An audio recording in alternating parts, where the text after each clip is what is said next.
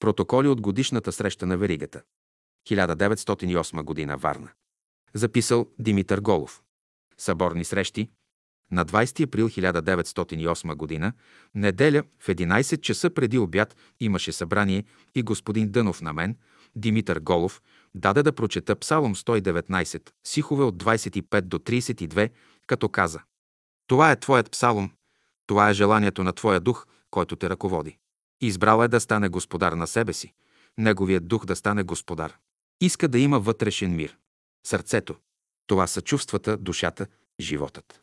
Умът. Това са човешкият дух, мисълта, мъдростта. Волята. Това е физическата сила, тялото, добродетел, правда. Когато тия три сили дойдат в хармония, у човека ще се развие ясновидството, слухарството и окултните дарби. Трябва да се воюва с страха, платоугодството, щеславието, суетославието. Варна, 1908 година. 9 август, събота. На таз годишния събор са повикани и дошли. Атанас Бойнов, Петко и Гина Гумнерови, Димитър Голов, Илия Стойчев, Елена и Константин Ларионови, Мария Казакова, Михалаки Георгиев, Пеню Киров, Тодор Бачваров, Тодор Стоянов Стоименов и Анастасия Желяскова. Преди обяд бяхме свободни. От 4 часа господин Дънов почна да приготовлява в горната стая, а в 9 без четвърт всички се събрахме в заседателния салон, когато ни се съобщи, че това събрание било едно от подготвителните. След добрата молитва, произнесена от всички, господин Дънов ни съобщи, че от 10 часа вечерта ще се започне бдение. Всяко един от нас, по азбучен ред, ще се изкачва в горната стая, над заседателния салон, и ще има бдение по един час, което бдение ще се състои в размишление, изповедание, моление и хваление, кой както чувствува ръководството на духа. Тази година ще присъствува само Господ Христос, който е ръководител на веригата.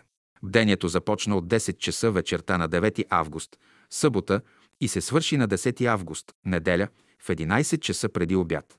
За бдение си изкачвахме последния ред. Атанас Бойнов от 10 до 11 часа, Гина от 11 до 12 часа. Димитър Голов от 12 до 1 часа, Елена Иларионова от 1 до 2 часа, Илия Стойчев от 2 до 3 часа, Иларионов от 3 до 4 часа, Казакова от 4 до 5 часа, Михалаки Георгиев от 5 до 6 часа, Пеню Киров от 6 до 7 часа, Петко Гумнеров от 7 до 8 часа, Тодор Бачваров от 8 до 9 часа, Анастасия Желяскова от 9 до 10 часа, Стоянов от 10 до 11 часа преди обяд. Докато се изреждахме в горния ред на тези, които бяха долу, господин Дънов каза. От тази изповед, която правите сега, ще зависи и благословението, което ще дойде. Тази година ще ви се даде една емблема и ще започнете всички с бялата краска. И тази година, каквото ще се даде, няма да дойде друг път и за това винаги, когато усетите противоположна мисъл, тя е отпъкала и гледайте веднага да я отхвърлите. Какво нещо е любовта? Следствие на живота. Животът е който се покварва, а душата не се покварва. Плата, с която е облечен човек, тя е, която се покварва. Една от главните погрешки на варигата е, че всякой един от вас иска да бъде господар на другите и тогава се заражда борба между вас. У вас любовта не се е още зародила. Всякой, който се опита да лиши другия от божествената му свобода, ще бъде бит. Господ винаги говори чрез добро. А подир това, ако не се вземе предвид доброто, следва наказание. Аз ще ви накарам в синца или да любите, или ще приложим закона на любовта. Тази година искам да научите този закон, защото лошите елементи да се обръщат във ваша полза. Иерихонските стени ще паднат. Не бой се, мило стадо, Отец ще ви даде царство. Тази година трябва добре да живеете, да работите, а до година веригата ще се увеличи. Един от нашите приятели, които присъстваха Лани, сега присъства в Русия и Англия, вторият в Турция, а третият, Христос, който е ръководител на веригата, присъства тук. 10 август, неделя. В 4 часа, подир обяд, наредени около масата в заседателния салон. След тайна молитва, господин Дънов прочете 17 глава от Йоанна и между другото каза. Мисълта, която се взема от прочетената глава, е върху думите. Това е живот вечен, да познаят Тебе, единаго истиннаго Бога и Христа, когато си изпратил. И първият въпрос, който се подига, какво нещо е вечният живот? Вечният живот седи във вечното развитие на съзнанието на духа, а това се появява чрез възприемане Бога в себе си. Всякой дух, който възприема Бога в себе си, произвежда това, което се нарича вечен живот. Вечният живот има тясна свръзка с всякой един дух, защото духовете вън от вечния живот са мъртви.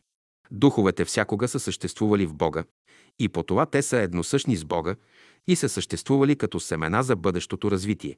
И за това Бог във всякой един творчески принцип определя известни зародиши, които, като влязат в този творчески принцип, да придобият неговото съзнание и в това познавание е животът. Причината на същинското познаване е желанието на Бога да се яви на тези духове, които чакат, за да излязат от Него. Някога си вие сте били такива духове, които сте били в Бога, и сега се поражда един принцип, за да се повръщате назад, та да образувате един кръг и по законите ще се повърнете с по-голям кръг на развитие. В природата има една есенция, субстанция, която е толкова деликатна, защото човек през много съществувания може да хване много малко от нея. Тази божествена есенция прави човека съзнателен и всякога, когато духът се опомни, тогава той образува около себе си нещо като водовъртеж с спирала, в която се образува божественото съзнание, чрез което пък се почва творчество в материя. И така Бог твори и винаги твори чрез духовете и чрез този творчески принцип Той ги развива, духовете, а не себе си.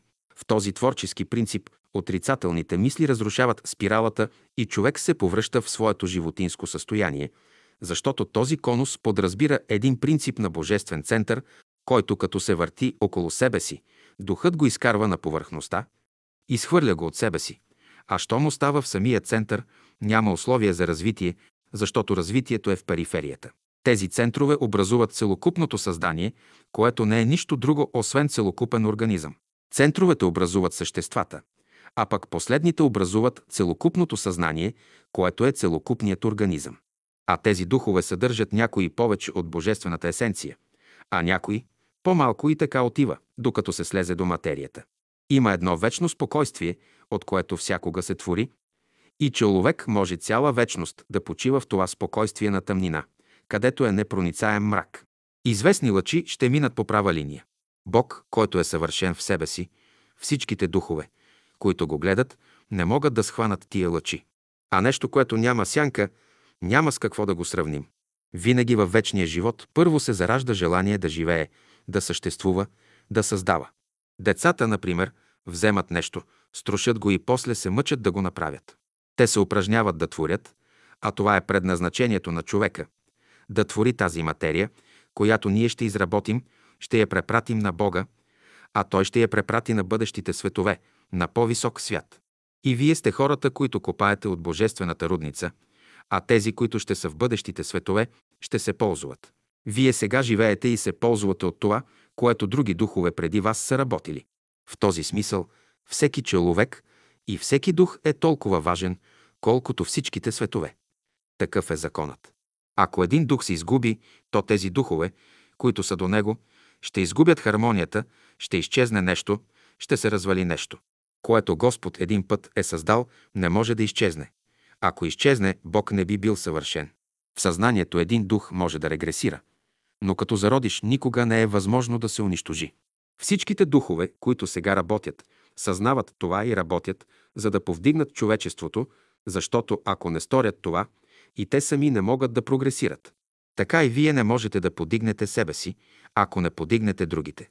Направете опит в това и ще видите, че не може да се усъвършенствате, ако не помагате на другите. Павел казва, че не прие да помага на ангелите, а на человеците. Говоря ви за това, за да знаете как да живеете на земята.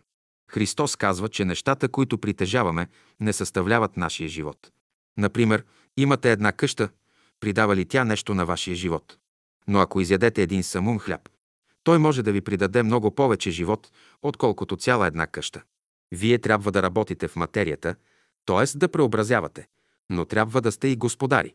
Ако известни хора се поставят срещу вас, то е за това, че вие сте в кръга на тяхната деятелност, а щом излезете от него и допрете в собствената ваша сфера, то е вече Христос, когато е пратен.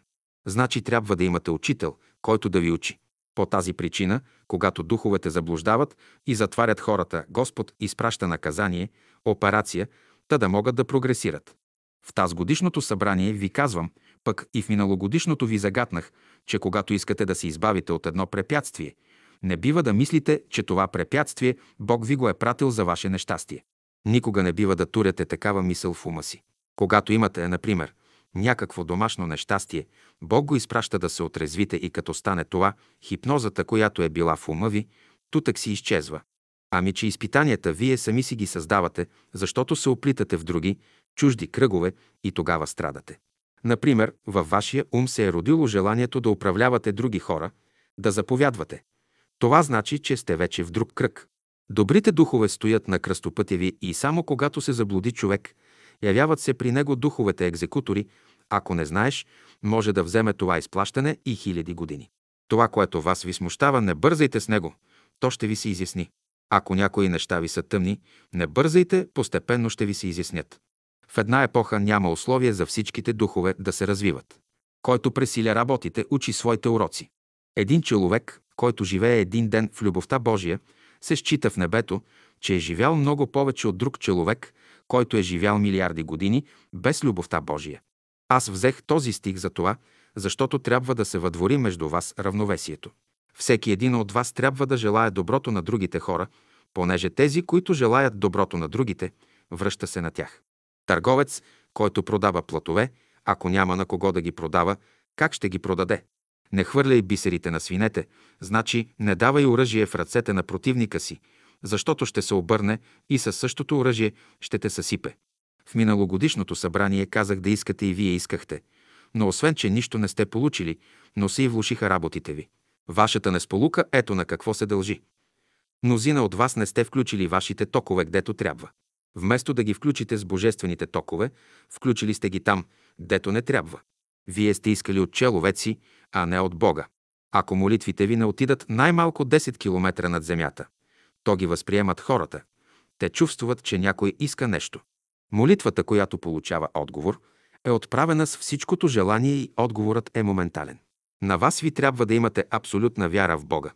Вяра, която няма нито сянка от съмнение. И тогава ще видите как действува законът. И когато се молим, отговорът се дава не за нашето достоинство, а защото Господ е благ и в границите на възможното удовлетворява всякога. Но разни теории има за молитвата и за това вие се разколебавате и не знаете как точно да се молите. Истинската молитва е когато душата и умът се слеят, чисто, ясно, просто се иска нещо, без колебание и съмнение. На такава молитва се отговаря. Господ казва, опитайте ме в ден скръбен. Това значи не само да го призовем и да го развържем и събудим в себе си, защото Той у нас спи. Ние сме го затворили и го викаме, но Той не ни чува. Камъка трябва да отмахнете от гроба. Това можете да го направите. Господ не е далеч, Той е с вас до вас. Остава да го видите. А че имате карма, оставете това. Под карма се разбира нужда и индийската карма казва, че искаш, не искаш, трябва да работиш и после иди където искаш, а това вече е неволя. За тази година направете следния опит. По два начина може да се молите. Дай ми, Господи, това и това, а пък други, дай ми, Господи, това, което намериш за добре. Но когато Господ им даде това, което Той иска, те почват да казват, че това не са искали. Ето защо. Вие трябва да имате един център, средоточие, към което се движите и искайте за това нещо от Бога. Аз съм, например, един земеделец, искам от Бога да се благословят всичките земеделци. Тогава и аз ще бъда благословен. Вие трябва да почитате Бога в себе си и в другите хора. Вие сте между българския народ и трябва да подигнете акциите на този народ. В нашата верига обаче няма равновесие, защото в повечето от вас имате желания, които не могат да хващат корени и за това не може да се въдвори равновесието. Тодор Бачваров. Кои желания са с корени и кои не са? Как мислите човек, който е гладувал три дни и иска да яде, това негово желание с корен ли е или без корен? А да кажем, че друг човек, когато са гощавали на две-три места, но и той също иска да яде, това желание с корен ли е или без корен? Ако един момък иска да се жени, това желание е с корен. Но ако един човек вече се е женил три пъти и иска друга жена, това негово желание е без корен, защото той се е вече изтощил и желанието му няма да хване корен. То е равносилно, като да искате българският народ веднага да стане английски. Това желание също е без корен, но да желаеш народът ни да върви така по пътя на прогреса, щото един ден да стане като английския. Това вече е скорен. Вие се побъркахте, защото някои от черните адепти са ви изкушавали и чрез това са искали да разслабят веригата. И аз даже ще ви посоча лицата от вас, към които огънят на неприятеля тази година е най-много отправен, за да бъде веригата отслабена. Те са Георгиев, Бачваров, Голов, Желяскова, Казакова, Петко, Илия, Елена. Но дръжте се, тази борба ние сме я подкачили и трябва да я довършим. Тази година Христос, ръководителят на веригата, ще присъства цяла година в веригата и няма да я остави. Утре, 11 август, в 4 часа сутринта, ще имаме пак събрание. 11 август, понеделник. В 4 и половина сутринта се събрахме за молитва. Всички поред си изкачвахме горе, дето масата беше в четвороъгълник с четири ленти. Розова, жълта, бяла и синя, та всякой от нас бе длъжен да държи една от тия ленти и да се моли. Така под следния ред се качвахме и слизахме. Михалаки Георгиев, Тодор Бачваров, Петко Гина, Голов, Елена, Илия Бойнов, Казакова, Тодор Стоянов, Пеню, Иларионов и Желяскова, като първите четирма държаха синята лента, вторите четирма – бялата, третите трима – жълтата, а последните двама – розовата. Господин Дънов ни поясни, че четирите ленти означават четирите годишни времена, а пък 12 тях бели ленти на стената над масата означавали 12 месеца в годината. Понеже всичките ленти са бели, означавало чистота, а също и 12 зодии, в които сме всякой един от нас. Обясни ни се още, че вчера, когато бяхме на бдение, пред нас горе на масата се образува с три ленти триъгълник, което означавало, че Божественото дохождало да ни подигне, когато пък днес имало пред нас четириъгълник, квадрат, което значило, че Божественото туря вече основа за нашето подигане. Защо дохождате на годишното събрание? Попита господин Дънов. Защото ни викат, отговори Гумнеров. Не, но за да ви докараме в контакт с Господа и вие ще разберете как да любите. Любовта никога не може да се ограничава. В 5 часа подир обяд пак ще имаме събрание. В 5 часа. Петко прочете част от бележките, които води от миналогодишното събрание. Господин Дънов после прочете 10 глава от Йоанна и между другото каза. Ще обърна вниманието ви върху 12 стих. Прочете го. Тези думи имат и общо значение спрямо цялото човечество и частично спрямо всеки човек. Овцата е взета като символ на добродетелта, тя е същество без защитник, но под ръководството на един пастир и за това във всяко отношение нейното положение ще се подобри. Но ако попадне в ръцете на един наемник, той всякога ще има предвид само да вземе нейното мляко и месото и кожата й. Тук Христос е пастират на душата, а това, което наричаме дявол, това е наемникът. Христос е един дух, а Сатана е друг дух, който се бори за завладяване на човешките души. Христос беше който вдъхна дух в устата на човека, на Аврама. И за това жилището на душата, това са белите дробове, гдето тя живее. А понеже дробовете имат за цел пречистването на кръвта, то кръвта съответствува на живота. Когато душата е на мястото си, никакви болести не може да съществуват, но когато душата напусне своето жилище, сърцето и белите дробове, тя се поддава на наемник, бива обсебена.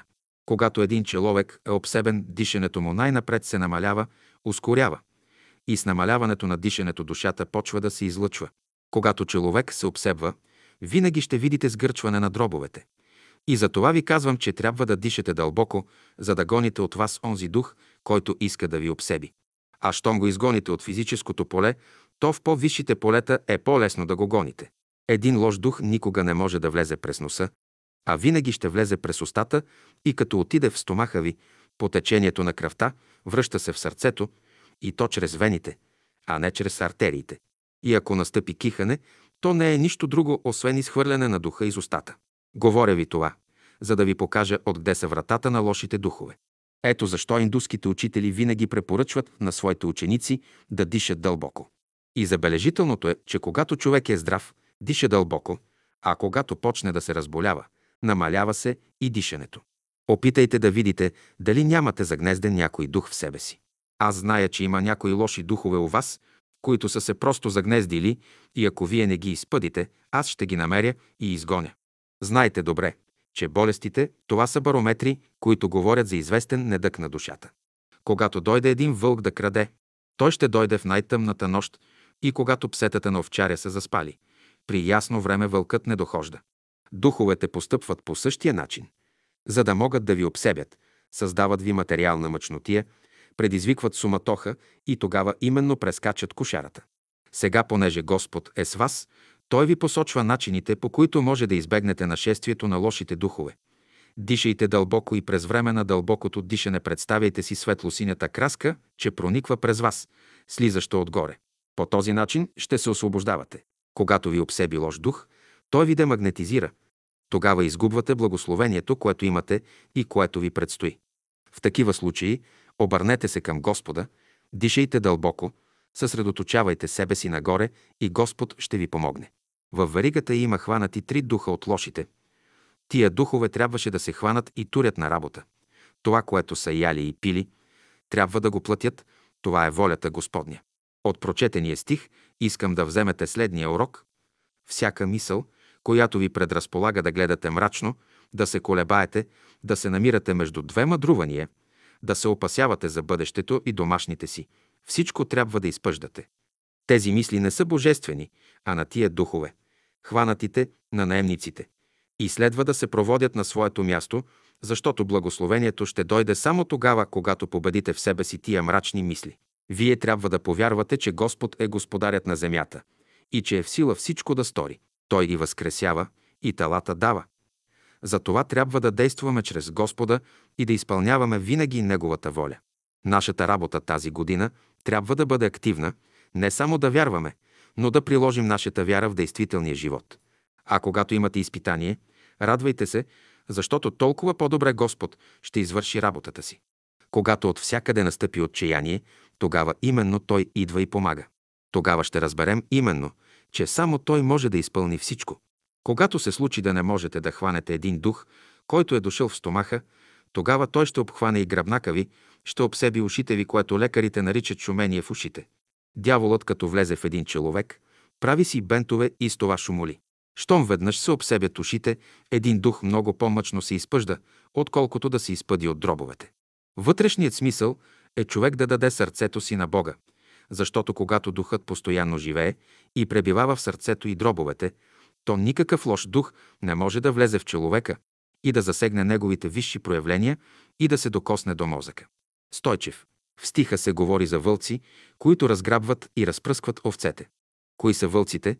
По този въпрос станаха много разисквания, изказаха се разни мнения. След това господин Дънов продължи.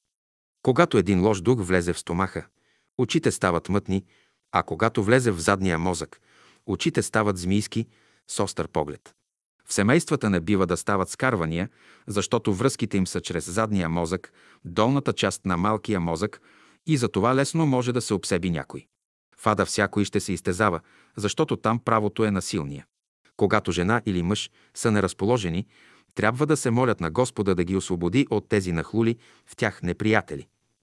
Това не са те, а неприятели. Когато някой мисли лошо за приятеля си, с когото са се скарали, той отваря вратата на лошите духове, за да навлязат и съмнението да почне да гложди. Гумнеров. Добре, но ние сме разбрали, че трябва да искаме помощ не от духа по плът, а от духа по дух. Духът е един и същ. Важно е това да знаете, защото следващите години ще бъдем при други закони и ще отидем по-нататък.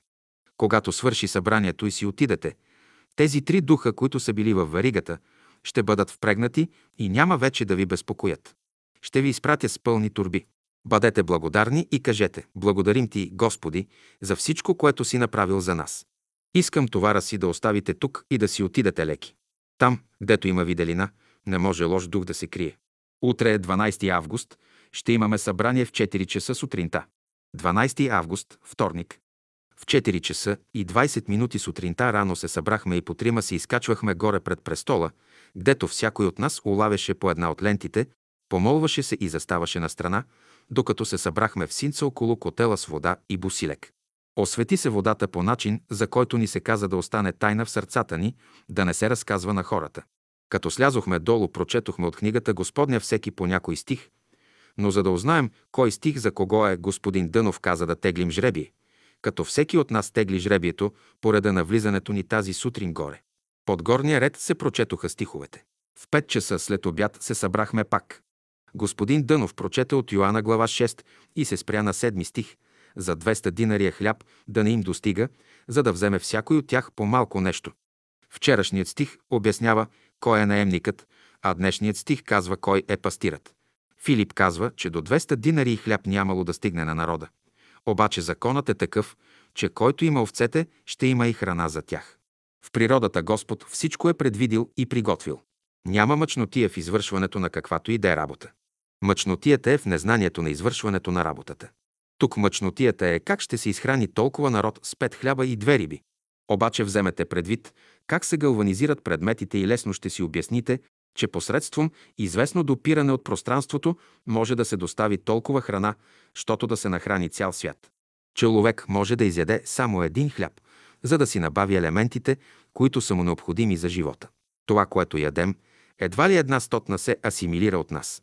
Това ви говоря, защото вие често се питате какво ли ще ядете, откъде ли ще дойдат парите и какво ли не, все от този род, но най-много се смущавате от това, когато дойде един дух и ви нашепва, че е празна работа, само с вяра да се живее.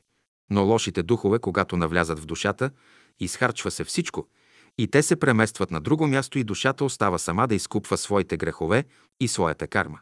Как трябва да постъпвате? Как постъпи Христос?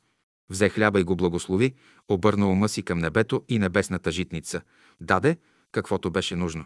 Но ще кажете, ние като Христос ли сме? Да, вие трябва да имате Неговата непоколебима вяра и знание и ако ги имате, ще направите същото нещо. Достатъчно е да знаете закона и ако го изпълнявате, ще сполучите. Тъкмо тук не бива да мислите дали сте достойни. Какво трябва да бъде вашето достоинство? Аз ще ви кажа как да постъпите, но ако само веднъж злоупотребите, няма вече никога да сполучите, защото вашата душа ще се съедини с долните сфери. Миналата година вие имахте добър случай, но се усъмнихте, та за това вашата работа заприлича на Петровата, който потъваше само защото се усъмни. Причината за вашето потъване и несполука е вашето маловерие и съмнение. При образуването на Слънчевата система трябваше да се образува един център, около който да се въртят всички вещества. Всичко да се върти около Слънцето. Така, ако при вашите желания вие не можете да се съсредоточите в един център, то не може да сполучите. Например, имате нужда от пари. Господ има свои посланици, чрез които може да прати парите. Съсредоточете вашето желание и ще ви бъде дадено по най-неочакван начин. Бог разпределя всичко и Той е, който обича всички еднакво, обаче виждате, че всички блага не са еднакво разпределени, защото желанията на хората не са едни и същи. Има ли човек, който да не е желал нещо и да му се даде, да не е желал лозе, ниви, къща, пари, учение, а да му са дадени? Причините за вашите спънки се дължат на вашия минал и настоящ живот. За да сполучвате, първо трябва да се справите с вашата карма. Вие имате мъчноти наистина, но Бог е, който ще оправи всичко, уповавайте на Него. За да бъдат удовлетворени вашите нужди, вашите желания, вие трябва да дадете формата, а Бог ще ви даде съдържанието. Вие ще дадете гарнето, а маслото ще ви даде Бог, в Неговите ръце има изобилно масло. Тези хора, които Христос нахрани, бяха гладни, но като се посочи от Христос хлябът, гладът се усили. Ще ви спомена една мисъл от древните учители. При все, че не е изяснение на самия закон напълно, силно съсредоточаване на мисълта. Искаш 2000 лева. Отстрани се до толкова от света и от всичко друго, така се вдай в тези 2000 лева, щото те да се материализират в тебе и тогава те ще дойдат по магнетическото течение, каквото в този случай се е образувало. Па и сам Христос казва, всичко, каквото попросите, ако не се осъмните, ще ви бъде. Има и нещо друго. Някой от вас има някаква нужда. Аз ще отправя моите мисли към вас и те ще ви помогнат. Но ако между мене и вас няма хармония, не ще може да асимилирате мислите ми и полза няма да се извлече. Това е примерът. А вие искате да научите закона, нали? И не само да го научите, а и да го приложите. Законът е такъв, че само вашият дух трябва да поиска нещо от небето и тогава непременно ще ви се даде това, което искате. Не бива чрез вас да иска друг дух, та да го издиви за себе си. И ако искате да познаете дали собственият ваш дух иска нещо, трябва да следите дали се не раздвоявате. Раздвоявате ли се, знайте, че вие не искате, а иска друг дух чрез вас.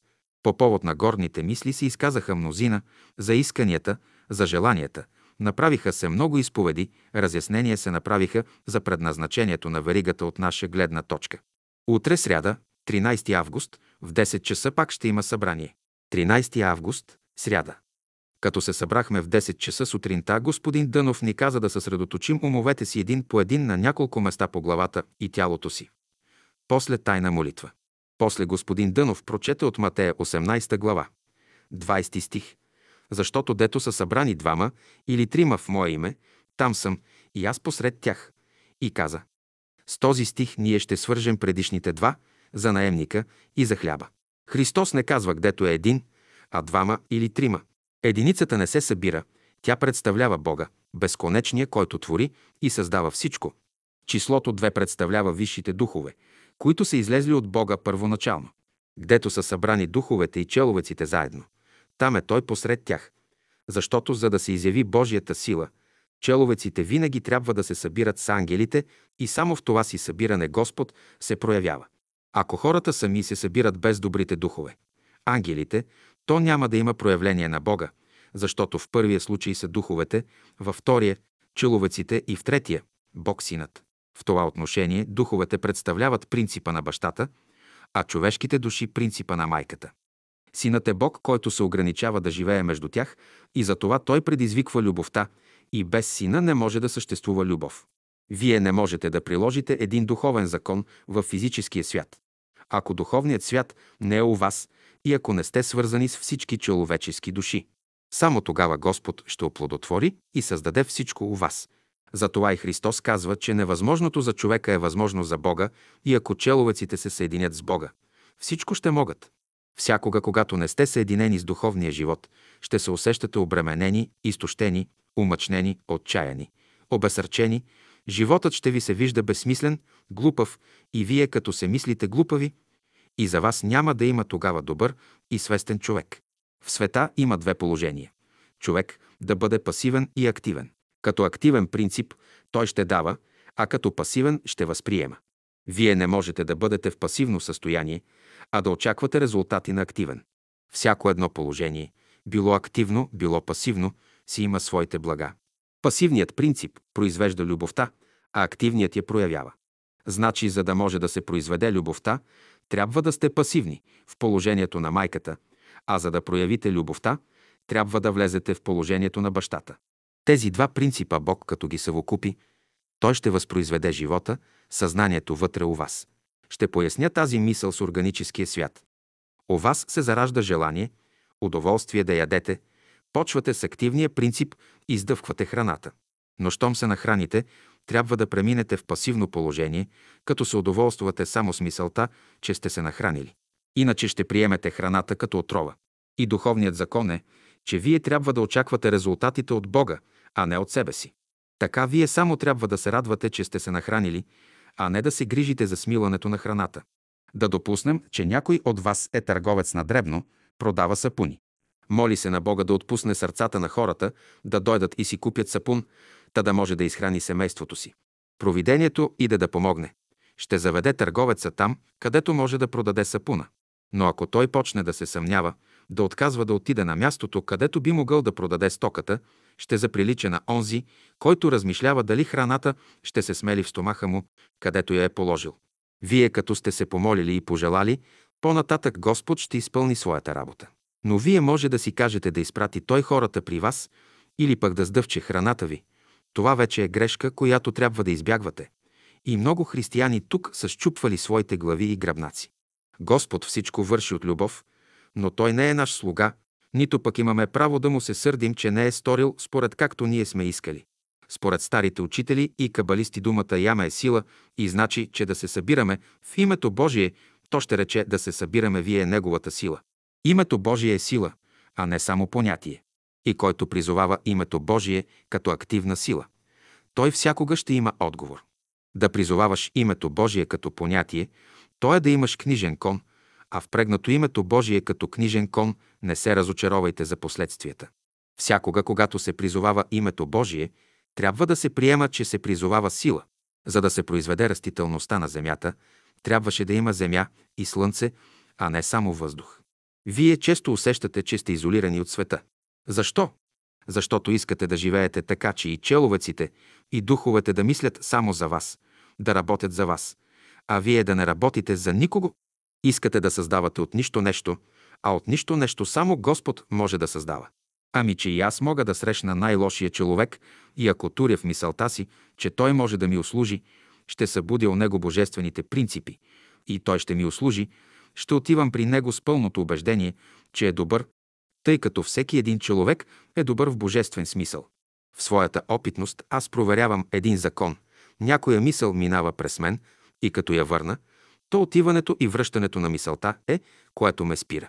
Този същият божествен закон е и за вас. Ако през вас е минала някоя чужда мисъл, то вие ще плащате за нея. Ако дойде, например, при вас един човек и почне да говори против други го, то вие, за да не сте отговорен, като възприемате неговите мисли, трябва да слушате така и да възприемате така, както юрдечката възприема водата, която изливат върху нея. За ума не всякоя мисъл е храна. Като приложите закона, ще видите, че няма никаква мъчнотия. И ако като спиритисти знаете, че всичките духове са ви приятели, то за какво има да се грижите? Там, където има страх, няма Бог и всякога има несполука, ако се не родите отново от вода и дух. Когато вие в себе си дълбоко страдате, как мислите, дали другите человеци и духовете, както и Бог, който е у вас, чувстват вашите страдания? Две майки, на които децата боледуват, и две моми, които деца не са имали, чувстват ли еднакво болестите? Грешните хора са тези, които нямат принципите. Двама или трима. Съберете тези числа и ще получите пет. И тогава излиза. Там, където са петях, основни принципа добродетелта. Правдата, любовта, мъдростта и истината, там е Господ. В деня, в който настъпи съзнанието у вас, ще възкръснете. Забелязвал съм, как хората ревнуват, например, че някой е оратор, че някой е художник, артист, певец и пере. Но това е все едно да ревнуваш някого, че е орал нивата си, а ти не си орал своята. Всякога, когато се обесърчите в душата си, казвайте първо Господи, ти си казал, че дето са двама или трима, събрани в Твоето име, там си и ти посред тях, и след това кажете молението си, кажете какво искате. Това ще бъде за вас пропуск и с него ще си служите, когато се обесърчите. Щом дойде някоя неспокойна мисъл, то изговорете в себе си тази формула, тогава Господ ще ви научи как да работите. В такъв случай вие ще бъдете кюмюрджиите, а Господ – капитан на кораба. Той ще управлява. Добродетелта, правдата, любовта, мъдростта и истината са петте велики творчески сили, които се съдържат в тези числа 2 и 3. Тази мисъл, дадена от Христа, гдето са двама или трима, е много важна, с която навсякъде ще могат да ви пускат и този пропуск се дава не за философски размишления, а за практическо приложение. Искаме да градим, нека турим основа и ще дойде време и за по-дълбоки работи. Утре, 14 август, 10 и половина, ще имаме пак събрание. Вечерта ще имаме Господня вечеря, за която се задължава всякой един от нас да купи и донесе по нещо. Пеню ще донесе хляба, Голов виното, Бойнов минус 5 лимона и 3 кила захар, Стоянов. 3 кила праскови, Георгиев, Лешници и Бадеми, Бачваров. Круши, Стойчев. Грозде, Петко. 3 кила маслини, Гина. 3 кила сухо грозде, Елена. 3 кила ябълки, Казакова. Едно кило смокини и Пеню Голов, и Ларионов ще купят и донесат рибата, която ще занесат в дома на Желяскова, за да се приготви за ядене. Само да се внимава рибите да са 12, ни повече, ни по-малко. 14 август, четвъртък. 10 и половина часът. Господин Дънов каза. Ще говоря върху следващия стих, който го няма в Библията. Вяра непоколебима, любов непрестанна. Това искам. От оправдание няма нужда. На всинца трябва покаяние, да се родите от моя дух, за да пребъде моята радост за всеки го. Тези думи са пояснение на 63 стих от 6 глава от Йоанна. Духът е онова, което дава живот. Вярата е едно качество на децата. Чрез тази вяра се развива техният слаб живот. Чрез тази вяра те заставят своите родители да се грижат за тях, да ги отхранят и отгледат. Любовта е качество на майката и бащата. Чрез нея те задоволяват всички нужди на своите деца. Тя е силата и вдъхновението на техния живот. Покаянието е качество на роба. Който всякога прави погрешки, всякога трябва да ги изправя, защото ако би бил мъдър, не би бил слуга. Оправданието е качество на грешника, той всякога се оправдава за своите грехове, все търси извинение и причини, все търси защитници. Съждението – това е качество на свободния, който минава положението на ограниченията в рамките на свободата, гдето духът влага живот в неговата душа, да работи и се развива. Ако се оправдавате пред Бога, то се поставяте в положението на един грешник, който няма намерение да се изправи. Да се оправдавате пред Бога, то значи да не вярвате в Неговата любов и да мислите, че Той не ви разбира. Той вижда и знае. Онзи, който има вяра и любов, има ли нужда от покаяние и оправдание? И онзи, в когото духът на живота е заработил, има ли нужда да играе ролята на слуга и на грешник? Няма. Следователно, покаянието и оправданието са само един начин на грешника да възстанови вярата и любовта. Сега на вас е потребна вяра и любов към Бога и възраждане към Висшия дух, за да станете сънаследници на небесните блага. Ако развиете вярата и любовта, ще разберете живота, ще ви се разкрият тайните на живота и пътищата на небето. Ако се отказвате от тия ваши права, постоянно ще се скитате в областта на грешките, на постоянните промени и ще търсите хиляди извинения за вашия живот.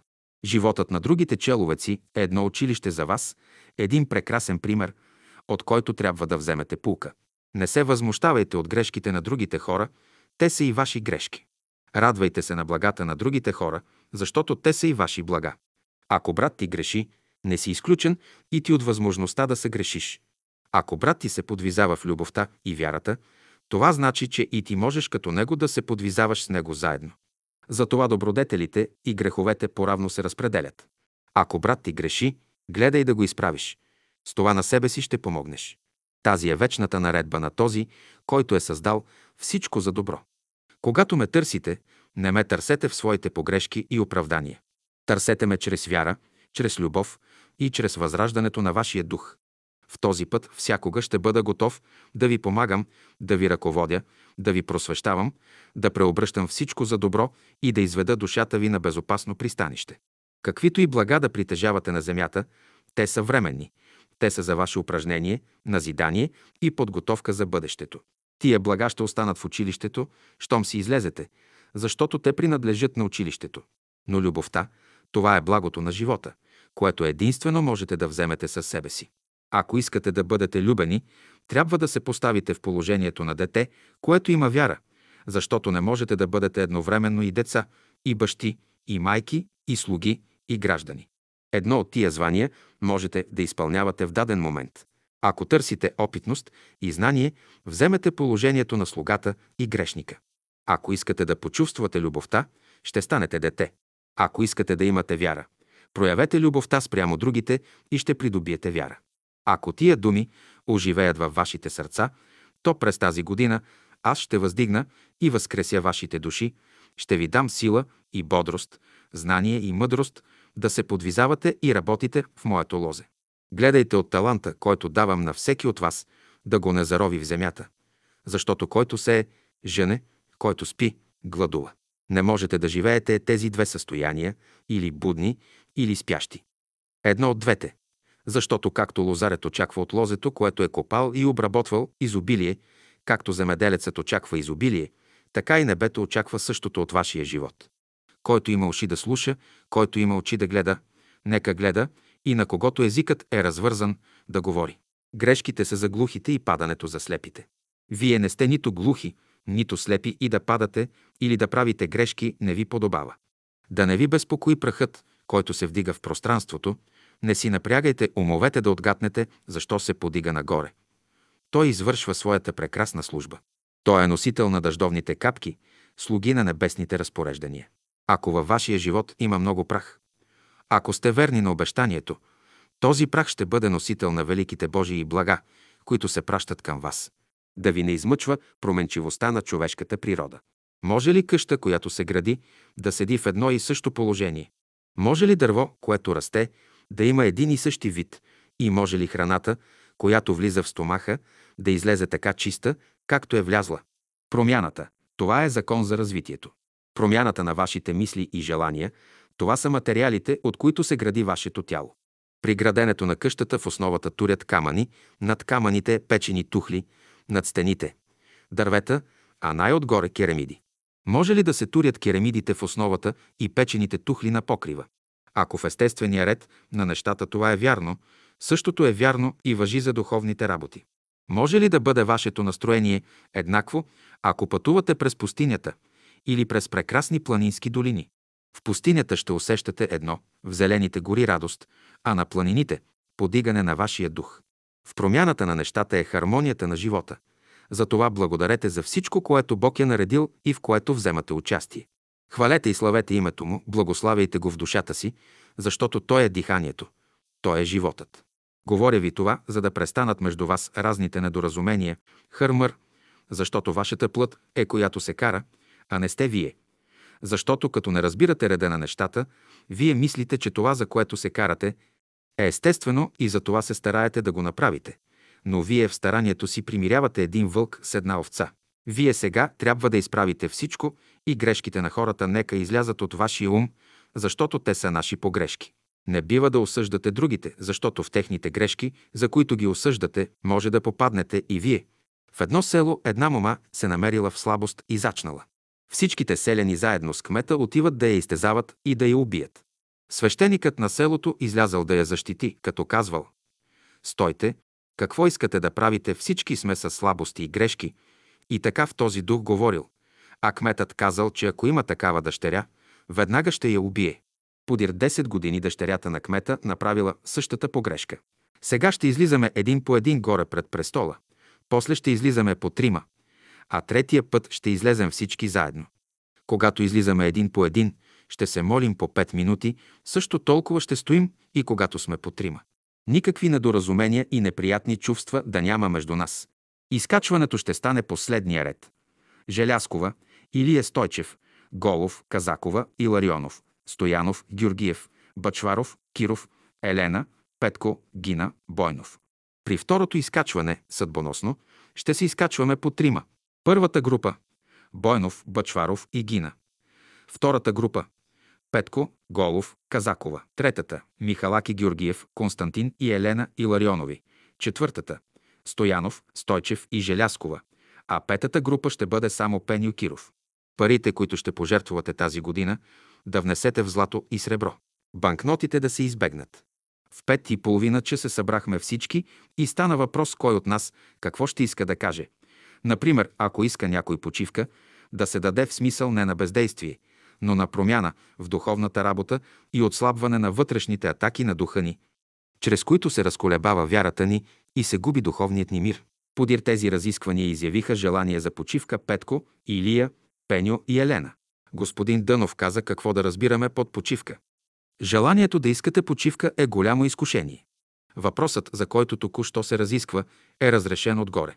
Господ е обещал тази година да имате Неговото подкрепление и като работите в съгласие с Него, Той ще ви изведе в безопасност.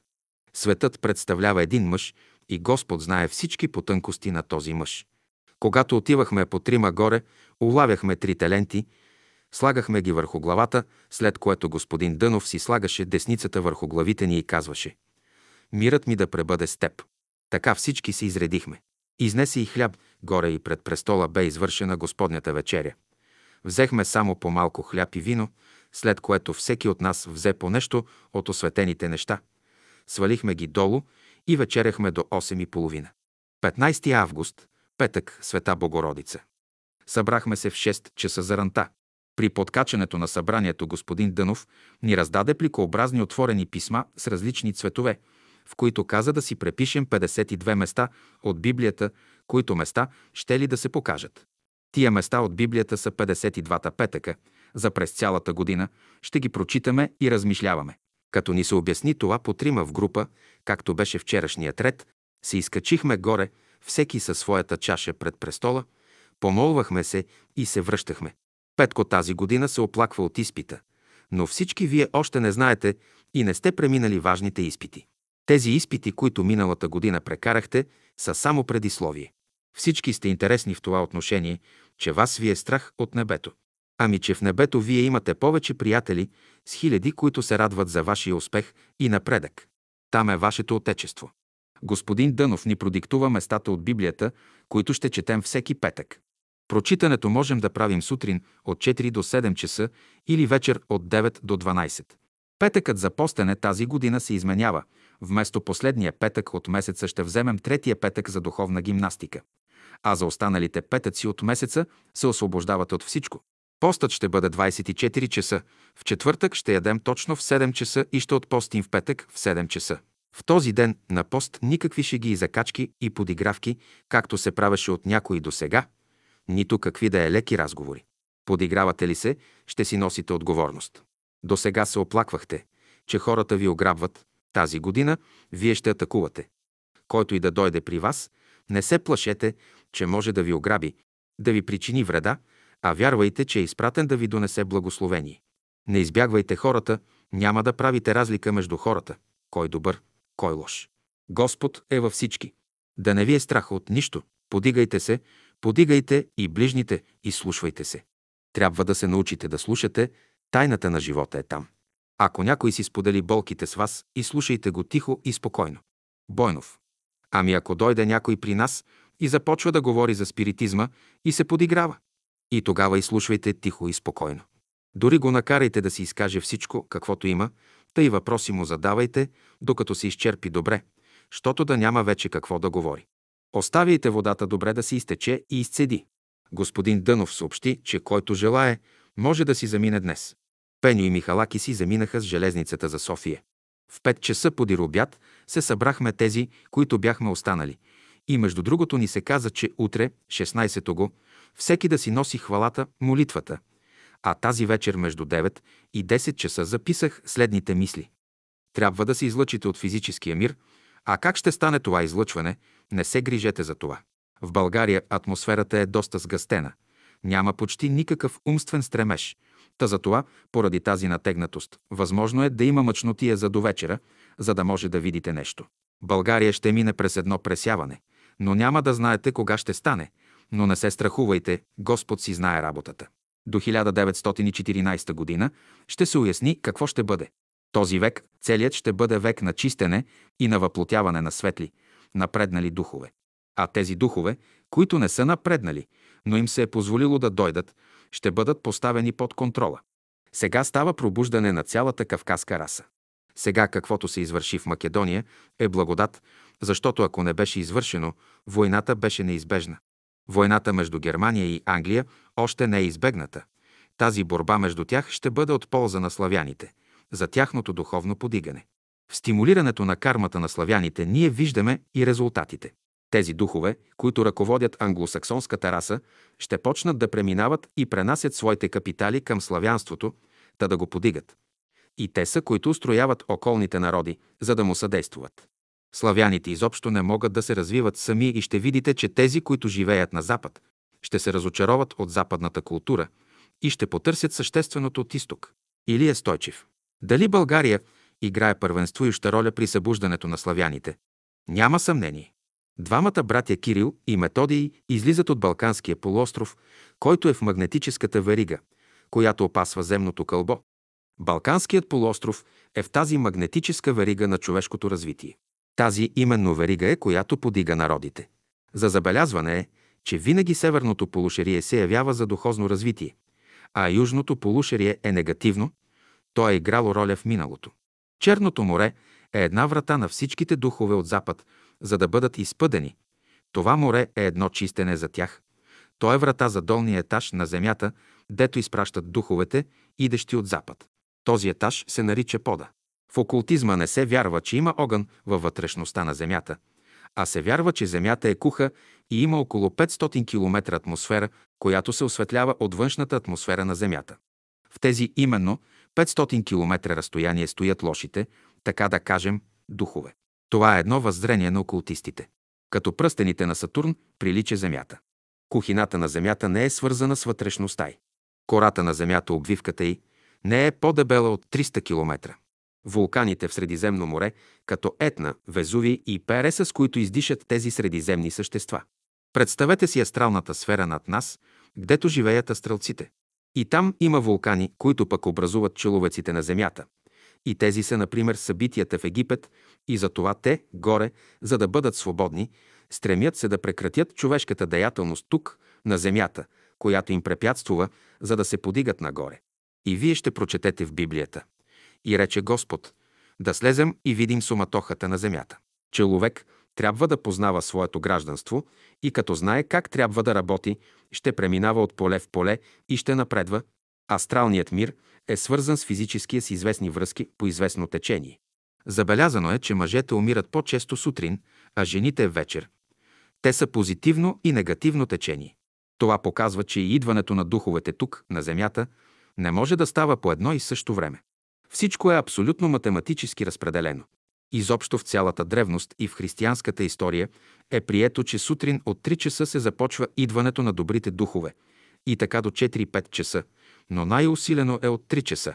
От 5 часа вече се започва друга деятелност. Връщането пък на тия духове се започва от 2 часа подир обяд и трае до 3-4 часа. А за часовете на денонощието ще кажа. 11 часа през нощта е час критически, 12 в полунощ сред ден. От 1 до 2 след полунощ са тоже критически.